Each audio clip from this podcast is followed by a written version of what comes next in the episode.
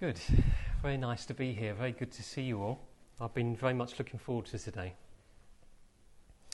Uh, the, um, the, kind of inspiration for this talk uh, comes from a retreat I did in the summer. I was doing a solitary retreat. And on that retreat, I recited the three Pure Land Sutras. And s- there was just a short passage in one of those sutras which really caught my attention, really interested me. So I've been thinking about it, and uh, I offered to give a talk on some of my reflections. But before I talk about that, can you hear me if I speak like that? You okay? Okay. Um, before I talk about the, the actual passage, I need to give you a bit of background.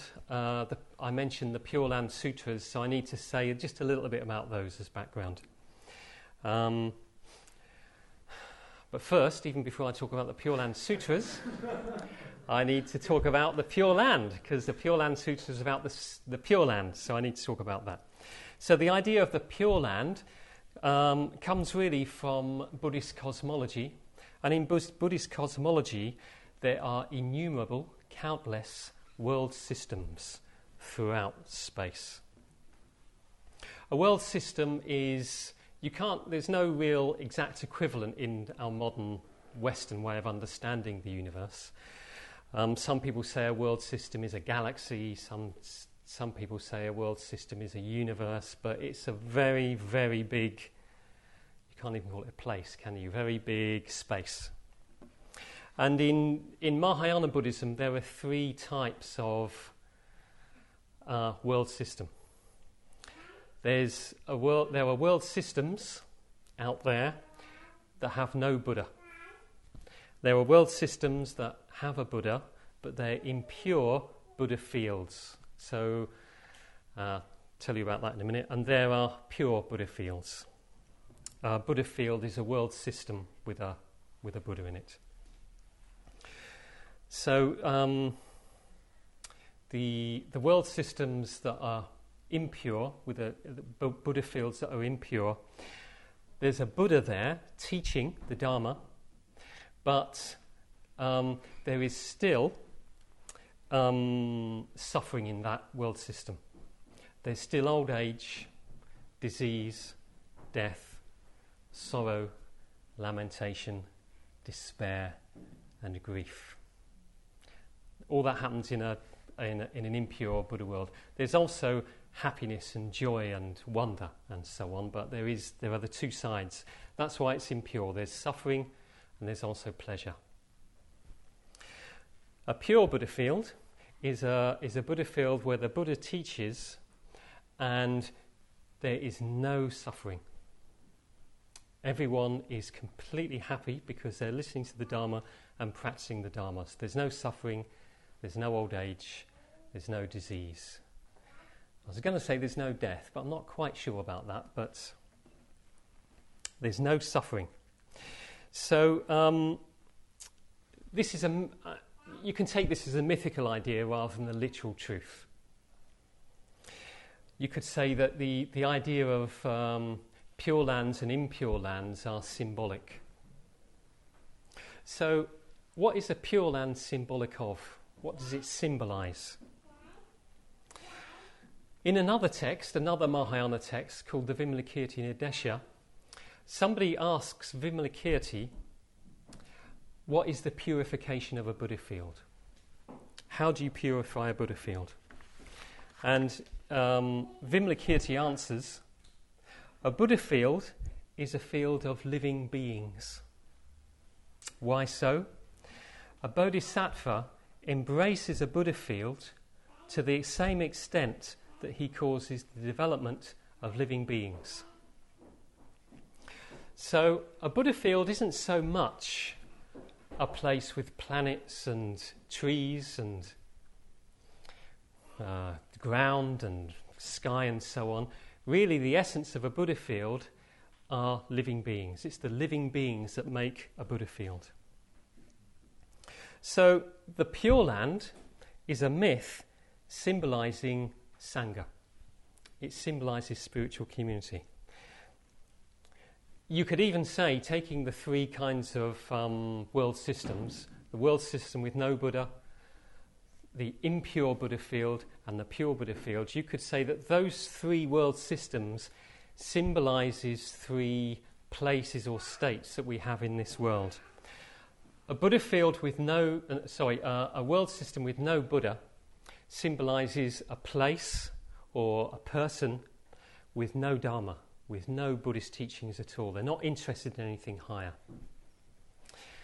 An impure Buddha field, you could say, symbolizes um, a place or a person, let's say a place, where there is the Dharma, where the Buddha does teach. And some people practice the Dharma and some people don't. So it's impure. You could also say it represents a kind of divided person someone who practices his Dharma, who's really interested in the Dharma, but they're also interested in other things, things that are not the Dharma. So there's a kind of pull towards the Dharma, there's also a pull towards other things. So that's, you could say, an impure Buddha field.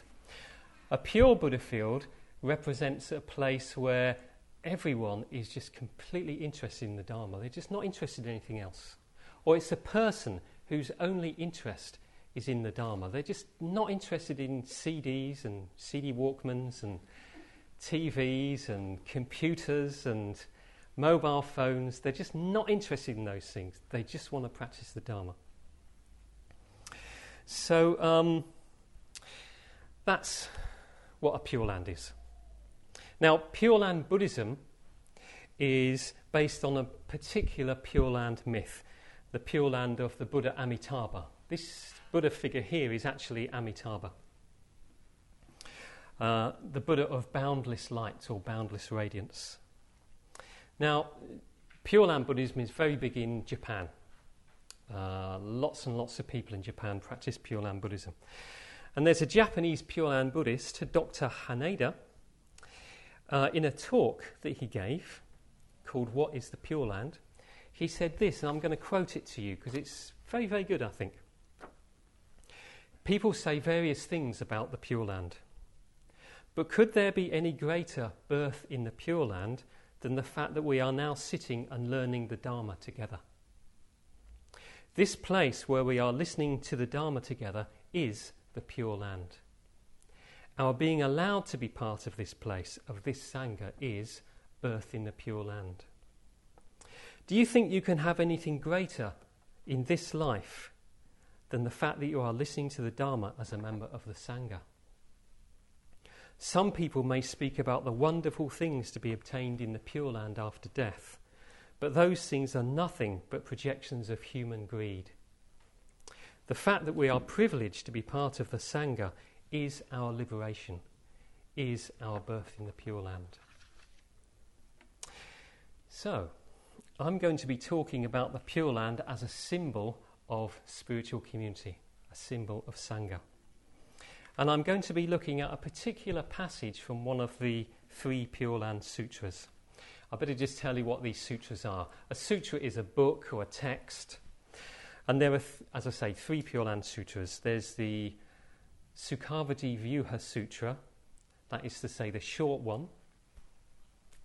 I'll just tell you what that means. Sukhavati means the land of bliss or the happy land. Vyuha is magnificent array, so it's the magnificent array of the happy land. that's the shorter one. Then there's the longer Sukhavati Vyuha Sutra. And then the third one is the Amitaya Dhyana Sutra, or the visualization of Amitabha, the Buddha. And the passage that interested me is from the longer Sukhavati Vyuha Sutra. So, in the Sukhavati Vyuha Sutra, in both of them actually, there's a discussion of Amitabha's light or his radiance, his life, and his assembly or his Sangha, spiritual community. And it says in the text, this particular passage, it interested me, it says that all three are boundless or measureless or limitless. Um, the word for boundless is amita. So, Amitabha, um, the Buddha Amitabha, Abha means light, so Amita Abha, boundless light or boundless radiance. Abha means splendor, light. It means to shine or to blaze towards, to irradiate, to illumine. So you could say that Amitabha means limitless radiance. So here's what the longer Sukhavati Sutra says. And his light is immeasurable, so that it's not easy to grasp either its limits or its full measurement. There is no way of formulating a comparison so that one could grasp the measure of the light of the Buddha Amitabha. I'm very tempted to read on because it's wonderful. I'll just read a little bit. I've, I've got it all here, but it's so good I couldn't stop typing. That is why he's called Amitabha, measureless light.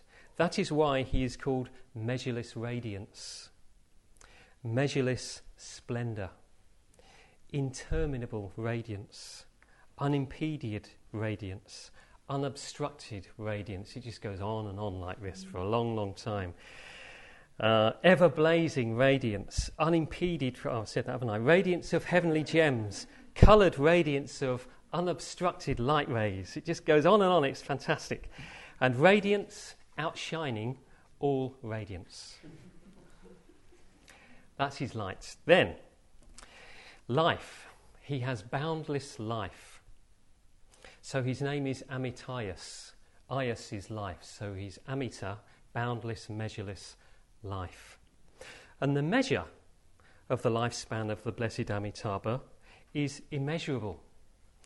So that it's not easy to grasp its measure, whether one thinks of it as so many cosmic ages, so many hundreds of cosmic ages, thousands of cosmic ages, millions, hundreds of millions, thousands of millions, hundreds of thousands of millions of billions of cosmic ages. How long is a cosmic age? A cosmic age is a fantastically long period of time which you just can't imagine. It's billions of years. It's the period of time, so the texts tell us, it would take for a mountain to wear down if a goddess came along every hundred years and rubbed a piece of silk against it. So just imagine that if you can. Okay. Then his assembly is boundless, his Sangha. And the assembly of disciples of the Buddha Amitabha is measureless, so that it's not easy to grasp its measure. No matter how one thinks of the assembly, whether one thinks of it as composed of so many millions of disciples, so many hundreds of millions of disciples, thousands of millions, hundreds of thousands of millions, billions, trillions, quadrillions, quintillions, so many, goes on and on like this. An inconceivable number of disciples. So that's the passage I'm interested in, I'm going to talk about this evening. But before I do that, I just want to say that Amita is boundless. The Pure Land is boundless. Now, the Pure Land Sutras are very interested in this idea of boundlessness, but they're also very interested, almost preoccupied with its opposite of confinement, restriction. For instance, the beginning of the Amitaya Dhyana Sutra begins with the story of the king Bimbisara, who is confined in a dungeon seven walls thick.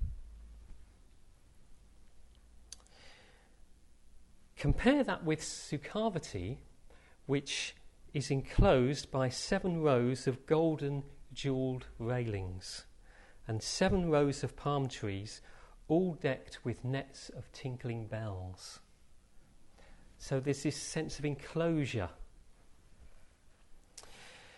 And in the longer Sukhavati Vyuha Sutra, there are two kinds of being who are reborn in the Pure Land. There's those who are born within a, within the, a closed lotus, so they're, they're enclosed in this lotus for 500 years because of doubt. Yeah, doubt encloses them in this lotus. In that lotus, they're having a great time. They play, sport, enjoy themselves just like gods. But they're deprived of seeing the Buddha and the Bodhisattvas and of hearing and speaking about the Dharma. So, for 500 years, although they're having a wonderful time, there's this sense of enclosure, confinement. And then there are those born on, they're born cross legged on open lotuses, on the calyxes of open lotuses. And they're born like that because of faith. And they give an analogy as well as that. The text gives an analogy of a prince who has misbehaved. And the king imprisons him in a wonderful palace. And it describes the palace. It's fantastic. You would love to live there. It's gold and jewels everywhere, and silks hanging from the ceiling, and wonderful aromas, and plush carpets, and the lot. Fabulous place to live, but they're chained with golden chains. Otherwise, they're living in the height of luxury, eating delicious food. And the Buddha says, What do you think? He's talking to somebody called Ajita. He says, What do you think? Would he relish that food or feel any satisfaction from it? And somebody answers, No, indeed. On the contrary, he would only wish for release from there. So this idea that even though you've got everything, there's still this sense of confinement, of being somehow hemmed in. There's a Chinese version that what, I, what I've been quoting to you so far is a Sanskrit version of the sutra. There's a Chinese version as well, which combines these images of being born in a lotus and being in, imprisoned in a palace. And what the Chinese version says is that those with doubt are born in the Pure Land in palaces. And these palaces can fly wherever you want them to. So, flying palaces. And they can go wherever they want in the Pure Land. They've got this kind of freedom to go everywhere. But no matter how much freedom they've got to go around in the palace, they're still enclosed in this palace. They can't get out. So it's a bit like being in a really big car. You know, when you're in a car and you're going, you somehow, you're watching the scenery go past, but you somehow feel somehow cut off from it, don't you? You're not really part of it. You feel like you're in a bubble. So these palaces like really big, luxurious bubbles. And then one of the early Chinese Pure Land teachers, Tan Luan, he says that the Pure Land is boundless. Because Amitabha saw that in this world, our world, though, I'm quoting here, though there were palaces, he observed that they were cramped. Though there were fields, he saw that they were small and filthy. Though one could find roads, they were narrow. Mountains and rivers created barriers, and countries were split into sections. So there's this sense of somehow being enclosed, confined. Therefore, Sukhavati is boundless. The Pure Land is boundless. You've got complete freedom to move around. Faith in Pure Land is boundlessness, it's freedom. Now you might be thinking, wait a minute, it's Sukhavati is boundless, but I just said it's enclosed by seven railings, didn't I, and seven rows of palm trees. So how can it be boundless and enclosed at the same time? This is one of the things I really like about the Pure Land Sutras. There's this teaching um, from another Mahayana school, the Perfection of Wisdom school, that talks about emptiness and form. Form is only emptiness, and emptiness only form. You can't have emptiness outside of form, and you can't have form outside of emptiness. And it seems to me this idea of the Pure Land being enclosed but boundless at the same time is a kind of pictorial representation of this idea of freedom within boundaries. Okay, so you've got Amitabha's boundless light, his boundless life, and his boundless assembly. You could say that this refers to the Buddha, Dharma, and Sangha, the three jewels. So, boundless life, boundless lifespan, in other words, it never ends. In other words, it must be eternal. You get this idea in another Mahayana sutra, the uh, Saddharma Pundarika, the White Lotus Sutra. But we shouldn't take the idea of boundless life, eternal life, literally, I think. Eternal here doesn't really mean an incredibly long time. I know the text says it's an incredibly long time, unimaginably long. I think what it really means is it's, um, it's outside the category of time. It's timeless. Amita means boundless, limitless, measureless. And I've been talking about it so far as being so big, so vast, so immense that you can't measure it. But it also means, and I looked this up in the dictionary, without a certain measure. In other words, it's unmeasurable. Not because it's really big, but because it's unquantifiable. It's inconceivable, it's unimaginable. You can't put it into a category, you can't put it into a class. It's outside of all those kind of categories of thought. A friend of mine, Nagapriya, came to see me this weekend, and he was talking, we were talking about some Chinese, um, Chinese and Korean Buddhist teachers. And he was talking about a, a Chinese hermit called Li Tongxuan, who spent most of his life writing a commentary on another sutra, the Avatamsaka Sutra. And then later on, this Korean called Chinul got really interested in Li, Li Tongxuan's uh, writings. And what he said about him was that his writings were not descriptive, but they were transformative. And I thought this was just a great idea. They were not descriptive but transformative. And I thought, ah, that's what the Pure Land Sutras are actually.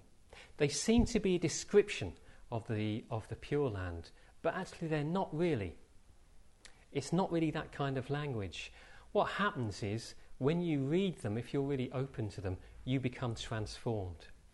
Tan Luan, in fact, said that you shouldn't really call it the Pure Land, you should call it the Purifying Land because when you come into contact with it, you become purified.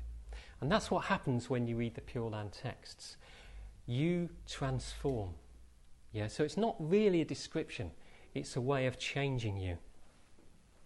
So when the text says something like measureless life, it's incredibly long, long period, so far that you can't really imagine that period of time.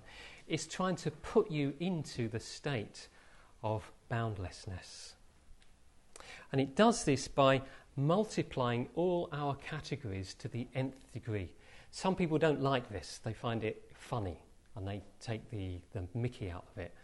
You know, millions of billions of naitis, of kotis, of kalpas, and they start laughing. But actually, if you take it seriously and you really try to understand what they're saying, it can catapult you out of your measuring, quantifying mind, and you get into a different state.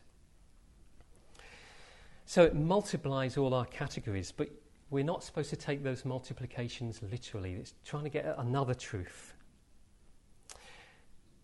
to the point where we just can't take anymore, where we just can't conceive, can't imagine what the sutra is trying to te- tell us.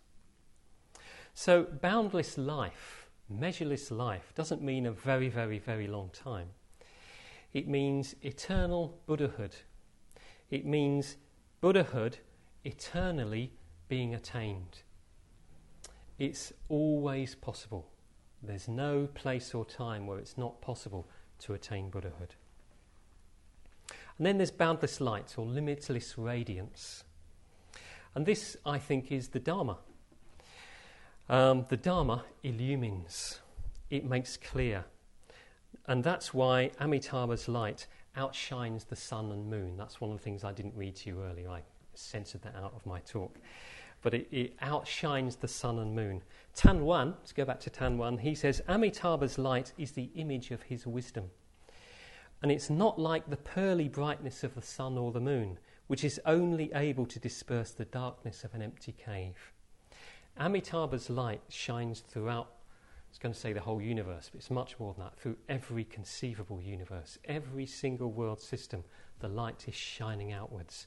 In other words, it's always possible to change. It's always possible to grow and develop, no matter where you are. I've been reading William James's um, Varieties of Religious Experience recently, and nearly all the religious experiences that he describes, or that people describe for themselves, involve light. And it's not just metaphorical light, it's actual light. They actually see the world as being brighter during and after their religious experience than they did before. It's almost like light enters their life. And of course, enlightenment, enlightenment, it's to do with making, there's a phrase, isn't there, sometimes you get in the early texts where somebody has an insight experience and he says something along the lines, or she says something like, um, it's as if a light just came on and I saw things that I never saw before. And then there's boundless assembly or boundless Sangha, limitless Sangha. So, what does this mean? And this was the particular bit I was interested in because I've known for years about Amitabha and his boundless light and his boundless life. But when I read this, it was as if I'd read it for the first time, and I thought, oh, his Sangha, his assembly is boundless too. What can that mean? What's the significance of this? And first, the first thing that came to me was a kind of disappointment. It was a disappointing answer. I thought, oh, is that all? And it was that numbers, lots and lots of numbers. In other words, I thought, oh, this is just propaganda for the, white, for the, for these sutras. Um, the more disciples you have, the greater you must be as a teacher, kind of thing. So, um, the greater the Buddha, if the Buddha's limitless, then his assembly must be limitless. And with that answer, I was disappointed and I thought, surely there must be more than this meaning. There must be a deeper meaning somehow. So, I began to think about it. So, in early Buddhism, in Pali Buddhism, Theravada Buddhism, there are a set of meditations called the Anusatis. There are six of them. Sometimes there are ten, but I'm just going to mention the six now. Anusati. So sati means mindfulness, and anu means with. So with mindfulness. And usually their trans- anusati is translated as recollection, or contemplation, or meditation. So there's six recollections or contemplations. And you contemplate one of six things. You contemplate the Buddha, that's one, the Dharma, the Sangha, or you contemplate ethics, or generosity, or the Devas.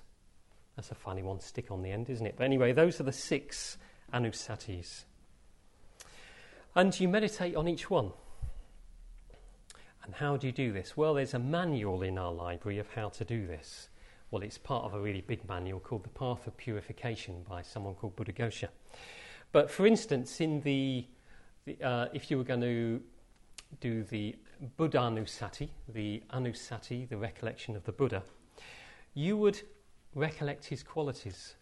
And there's actually um, a set meditation for this. There are a number of qualities. And some of you will, will know this from how many of you chant the Triratnavandana?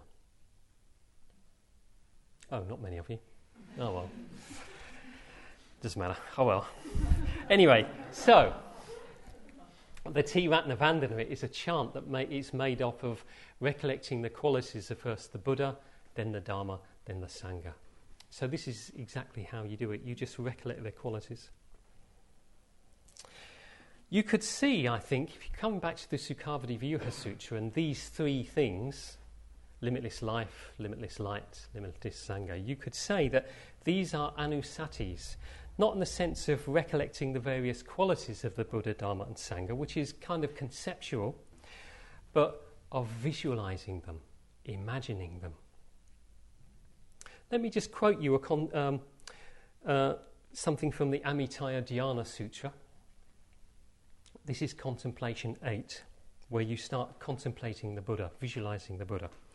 He says, when you contemplate a Buddha, your mind produces the Buddha's image and is itself the Buddha. So when you contemplate a Buddha, your mind becomes the Buddha. You become the Buddha. so when we contemplate the assembly in the Pure Land, the Sangha, this limitless assembly, if we were to do that, our mind would produce the Sangha's image and would itself become the Sangha.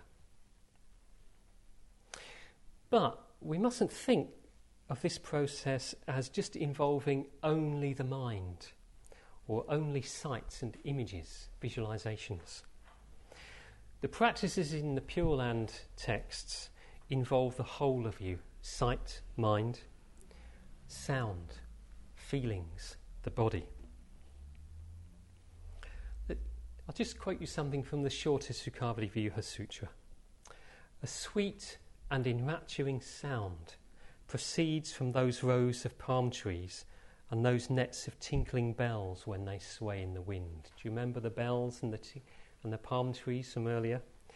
So, a sweet, enrapturing sound. When human beings in that world hear this sound, they remember the Buddha. And I think remember the Buddha would be a translation of Buddhanusati, recollection of the Buddha.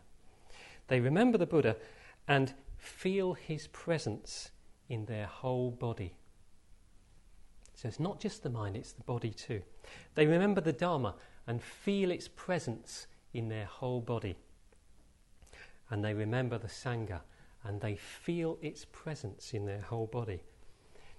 I just think this is fantastic. It's wonderful just to think of meditation and when you're contemplating these things, when you're recollecting the Buddha, Dharma, and Sangha, it's not just a head exercise, it's something that we do with the whole of ourselves and we allow it to permeate through into the whole of our body. Now, the Pure Land, the Pure Land of Amitabha, called Sukhavati, is a long, long way away. Depending on which sutra you read, or even which translation of which sutra, it's said to be 100,000 million, or 100 million, or 100,000 trillion million Buddha fields to the west. How large is a Buddha field? Well, perhaps it's the size of a galaxy or the universe, something like that. In other words, the Pure Land is an unimaginably long way away. But the Pure Land is boundless. So, in a way, it doesn't matter how long away it is. If it's boundless, it has no boundaries, then it's here, isn't it? It's here, and it goes on right to the east. It just goes on forever and ever. And the beings in that Buddha field are so many in number, remember they're limitless, there's no limit to the number, that they spread out from the Pure Land to here and beyond. Endlessly. So, in fact, the beings in the Pure Land aren't a long, long way over there. Well, they are, but they're also here. They're all around us. So, here's something that you can do in your meditation you can recollect the Sangha. They're just all around this, these wonderful beings, pure beings who are just practicing the Dharma like you are, and they're all around you. So, when you're sitting in meditation and you think you're on your own, you're in your own room, you're actually completely surrounded by beings. But more than that, these beings are absolutely huge. For example, Avalokiteshvara, one of the bodhisattvas in the Pure Land, he is 80 kotis of nayutas, of yojanas, multiplied by the numbers of grains of sand in the Ganges River. Okay, so let's look at that, shall we? A yojana, how long is a yojana? A yojana is the distance a royal army could march in a day. So between seven to nine miles. None of these, none of these categories are very exact. So between seven and nine miles. A nayuta is a very high number, anything from 10 million to 100 billion. A koti is another very high number, 10 million.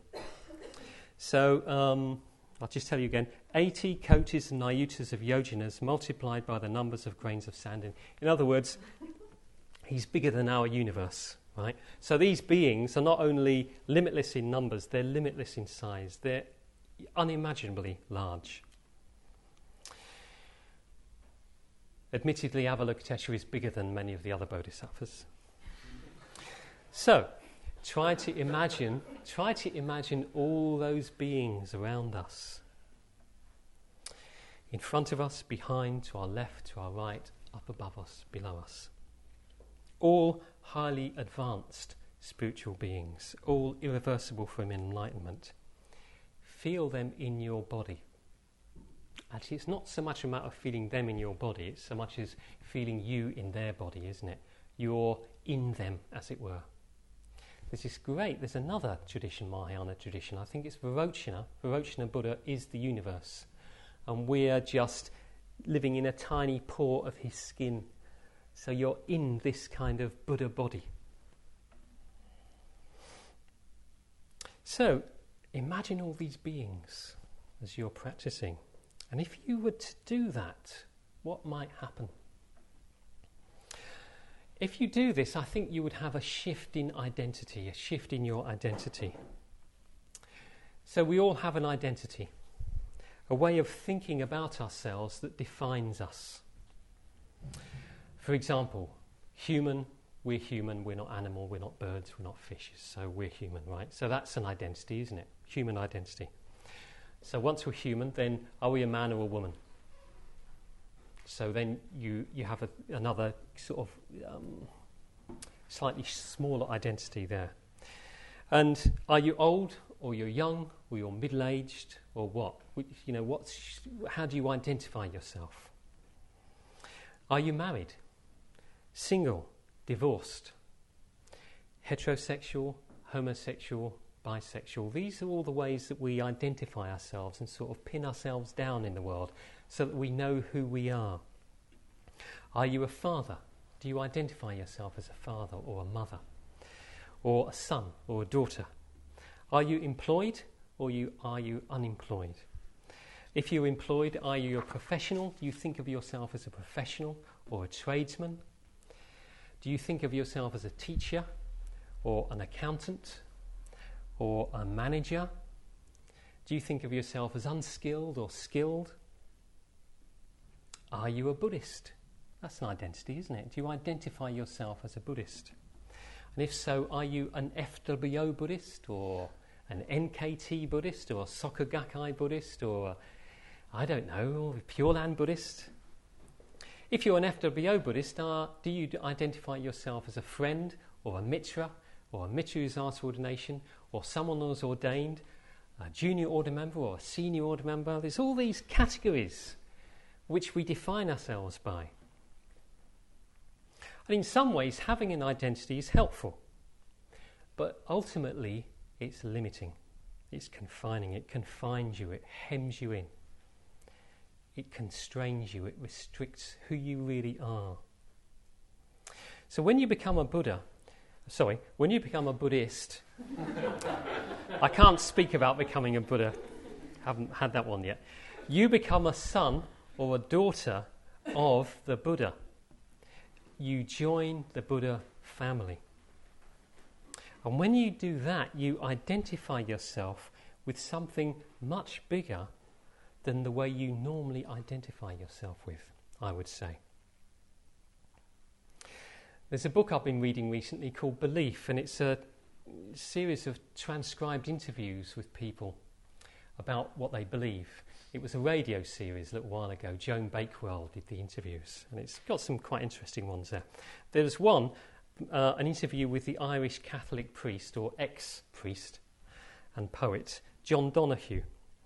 And he said, The deepest thing in individuality is actually the divine presence. To put it into colloquial terms and loosely, we're like undercover gods and goddesses hanging around in clay form. And sometimes we glimpse it, but mostly it's darkened from us. So the idea is we're not who we think we are. We're something much bigger than who we think we are. We kind of limit ourselves by the labels we apply ourselves, the way we think about ourselves.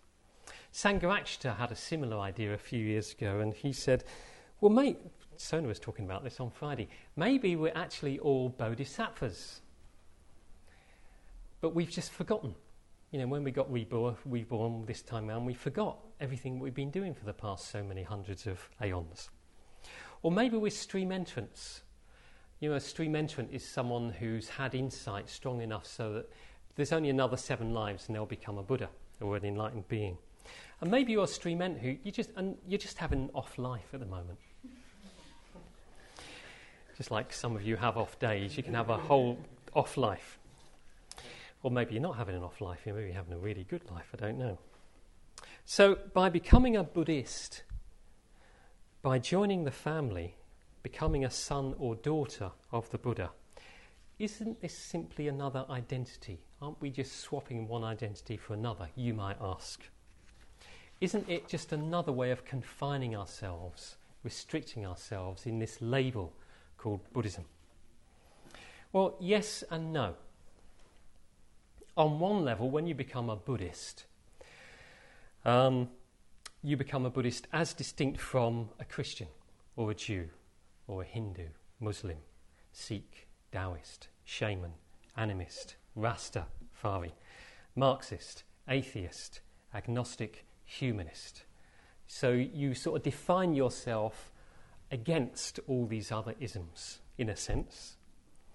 But at a deeper level, and I would say this was the real meaning of becoming a Buddhist you identify not with yourself as a Buddhist as opposed to all these other isms. You identify with the boundless, with the measureless, with the eternal, with the infinite. You identify with that which actually has no identity, which has no boundary. As I said earlier, amita means unquantifiable, unmeasurable not because it's too big to be measured, but because it simply doesn't fit into any categories. It's uncategorizable, it's unclassifiable. Form is only emptiness, and emptiness is only form. And this brings me to the third meaning of uh, the boundless assembly in Sukhavati. And this is my interpretation here, so from now on in, this is my own way of thinking about it. The beings there are boundless, not because there are millions and trillions and quadrillions of them, and not because they're absolutely massive in size, but because they have no boundaries. They have no edges. They have no circumferences. There's no boundary between them. There's no boundary between one being and another. There's no boundary in the Pure Land between self and other. That limiting, confining, painful way of experiencing life as being separate, bounded by self, simply doesn't obtain in the Sukhavati, in the Pure Land. And to explore this idea, I'm going to look in a bit more detail at the beings in Sukhavati. And I'm going to look at another section from the Sukhavati Vyuha Sutra, a, second, a section called The Bodhisattvas in Sukhavati, which is a detailed account of the beings, the Bodhisattvas, their attainments and qualities. And dwelling on this section is another way of contemplating the Sangha, the ideal Sangha. It depicts the ideal Sangha. Now, this section is in 21 paragraphs. Each paragraph is numbered in the sutra. Uh, it comes, starts at paragraph 100 and goes up to 121. And it's over three pages long. So there's no time for me to go into it all in detail. It takes far too long, um, hundreds of millions of minutes. So I'm just going to look at a theme that runs through this section. Interestingly, the first nine paragraphs of this section are explicitly about the bodhisattvas. In other words, it says the bodhisattvas in this land are like this, the bodhisattvas in this land are like that. Then it changes inexplicably. It doesn't say why it changes. Um, from paragraph 110, instead of saying bodhisattvas, it says the living beings in Sukhavati are like this, are like that. And it doesn't say why. So I don't quite know what the significance is. But when you look at it, the first 10 paragraphs describing the bodhisattvas, it, they're very magical qualities. For instance, the bodhisattvas each have a halo of light 100,000 million leagues wide. They can travel to other world systems and there wait on numberless hundreds of thousands of millions of Buddhas and so on. It's all kind of magical. But when it gets to paragraph 110, it just talk, starts talking about the living beings. Um, it's much more down to earth. It's much more like they're describing human beings. So I'm just going to go into this in a, not in very much detail, but I'm going to follow a theme through. So in paragraph 110, it says, And in this Buddha field, living beings have no idea of property. This is an idea that crops up a few times in the sutra. For example, another paragraph it says, Nor is there any conception of the private property of the householder in Sukhavati. So, why is this? Well, it's because property, ownership, so easily leads to disputes, to conflict, to hostility, and eventually to violence. When you have nothing, you have nothing to protect from others. Keep thinking, when I say that, I keep thinking of that line. I think it's Bob Dylan, isn't it? When you've got nothing, you've got nothing to lose. When you've got nothing, there's nothing to protect. Possessionlessness leads to non violence because nothing is yours, so there's nothing to protect. That's why the Buddha, Shakyamuni the Buddha, that is, not Amitabha, left home and lived a homeless life with no possessions apart from his robe and begging bowl. In another Mahayana sutra, the Ratnaguna Samcayagatha, my favourite sutra, the idea of homelessness is psychological. The liberated mind has no home. It rests in nothing at all. It has nothing to call its own. It hangs on to nothing. And coming back to this sutra, the Sukhavati Vyuha Sutra, notice that the text says living beings have no idea of property, they have no conception of property. So, no idea, no conception of ownership, of owning things. So, it's not that the living beings in the Pure Land are practicing homelessness, possessionlessness, etc. They don't even understand the idea of owning anything, they have no conception of it. Now, I don't know how true this is, but when I was younger, boy, um, I learnt that the American Indians, when Europeans first went over to colonize, the American Indians just didn't understand the idea of owning land. They didn't have that idea, they didn't own land. It's only when the Europeans went over that the idea of ownership of land was, came about. Now, I don't know if that's actually the case or not. Okay, so no idea of property, private property. And then it says in the same paragraph when they undertake an activity, they are completely free of ulterior motives. What's an ulterior motive? Well, it's a hidden motive, isn't it? Sometimes nowadays we say a hidden agenda, don't we? Oh, he's got a hidden agenda.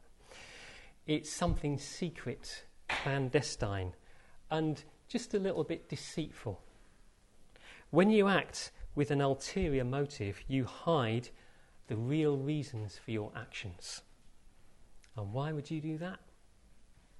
So that you can get what you want without other people realizing that you're trying to get what you want, while seeming to act impartially. So the living beings in the Pure Land don't have ulterior motives because they don't have a conception of private property.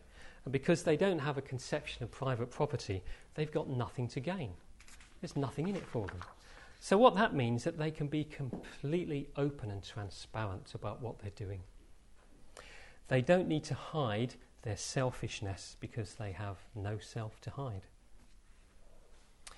Okay, going on to paragraph 111. They have no idea of what belongs to others, no idea of what belongs to self, no idea of mine no conflict, no dispute, no contradiction. Well, this just follows on from what I said earlier, didn't it? Except their lack of conception of property is so thoroughgoing, so radical. Not only do they have no idea of their own property, they got no idea of other people owning property either. So it's not that they don't own property, but they think other people do, and that could lead to envy and so on. It just, it's just not in their mind. And because of this, there's no conflict, no dispute, no contradiction. In fact, it goes on to say, their thoughts are impartial, benevolent, friendly, tender, affectionate, pliable, serene, firm, free from hindrances, undisturbed, imperturbable. Paragraph 113. Their knowledge is nowhere held back by attachment. This is very interesting, I think. When we own something, we, become, we tend to become attached to it, don't we? To become attached is to become emotionally dependent. And when you're emotionally dependent on something, your sense of well being depends on it. So that if it looks like you might lose that thing, you begin to feel insecure.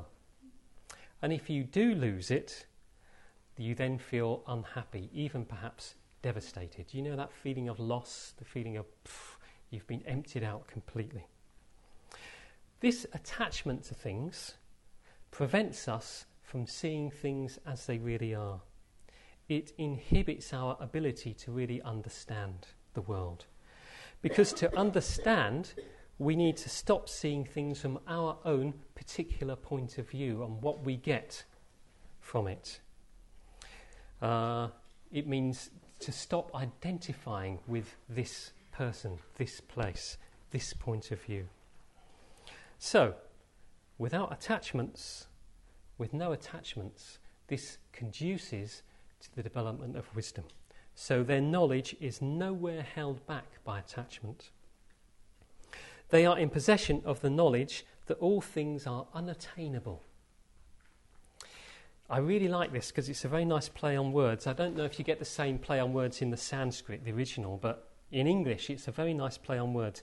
To attain means to reach, to arrive at by continuous effort. But it also means to come into possession of, to possess. So, just to quote this again, the living beings in the Pure Land are in possession of the knowledge that all things are unattainable or unpossessable. So you're possessing this knowledge, but you realize that nothing can be possessed. So you're not re- you can't really possess wisdom and knowledge. You can't even possess that. Their possession of understanding is not really a possession at all. It's a way of being without possessions. Paragraph 114. Their field of knowledge and action is the ungraspable. They possess nothing.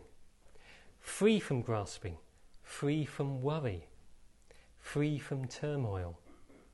They are free from clinging and are perfectly liberated. Then a bit later on it says, They have ascended to the gate of knowledge of Buddhas, so difficult to comprehend. They have found the narrow path I really like this too. They have found the narrow path. This is in a text which so values boundlessness, limitlessness, wide open spaces.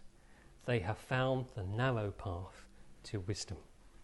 So, to become free, to enter this limitless realm, we first need to commit ourselves to the path that leads to the limitless realm. We need to commit ourselves to, for instance, behaving skillfully. We need to curb our appetites. We need to inhibit our selfish desires. So the path to ultimate freedom seems, to those who aren't following that path, perhaps restricting and constricting and narrow.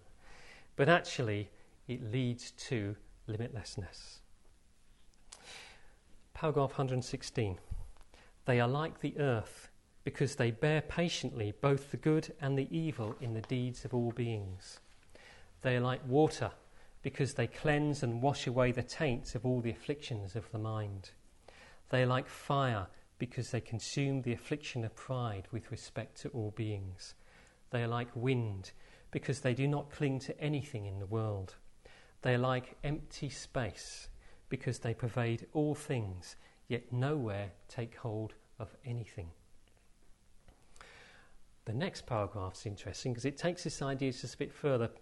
They are like the sky because they cultivate boundless benevolence. So, boundlessness means love or metta because there's no holding oneself back. There's no sense of a separate self to withhold from others. There's no self to look after, to protect from others. In fact, there are no boundaries at all. Love means no boundaries. So, in the Metta Sutta, one of the oldest of the Buddhist texts, it says, Let his or her, her thoughts of boundless love pervade the whole world, above, below, across, without any obstruction, without any hatred, without any enmity. So, boundlessness is love. They are full of patience and tenderness. They are free of animosity. They have put hardness of heart to rest. That's a lovely phrase, isn't it? Hardness of heart. A heart with a hard boundary wall, unpenetrable. They've put that to rest. It's no longer there. There's no war surrounding their heart, protecting them anymore. They are not greedy. They delight in sharing. They are generous, open handed. They delight in distributing gifts. They are not niggardly in giving both material gifts and the gift of the Dharma. So that's the section I wanted to read out to you. So it's really a depiction of Sangha, the ideal Sangha. And bear, just bearing in mind what I said earlier about the nature of the language of the sutra, that it's not descriptive but transformative. Who knows if these beings really exist? It doesn't matter. It's not descriptive, it's transformative. By reflecting on these qualities, you become them. They enter into your mind, they enter into your body, and you become boundless. So, if we can give ourselves up to this sutra, if we can surrender ourselves to it, we can become these living beings.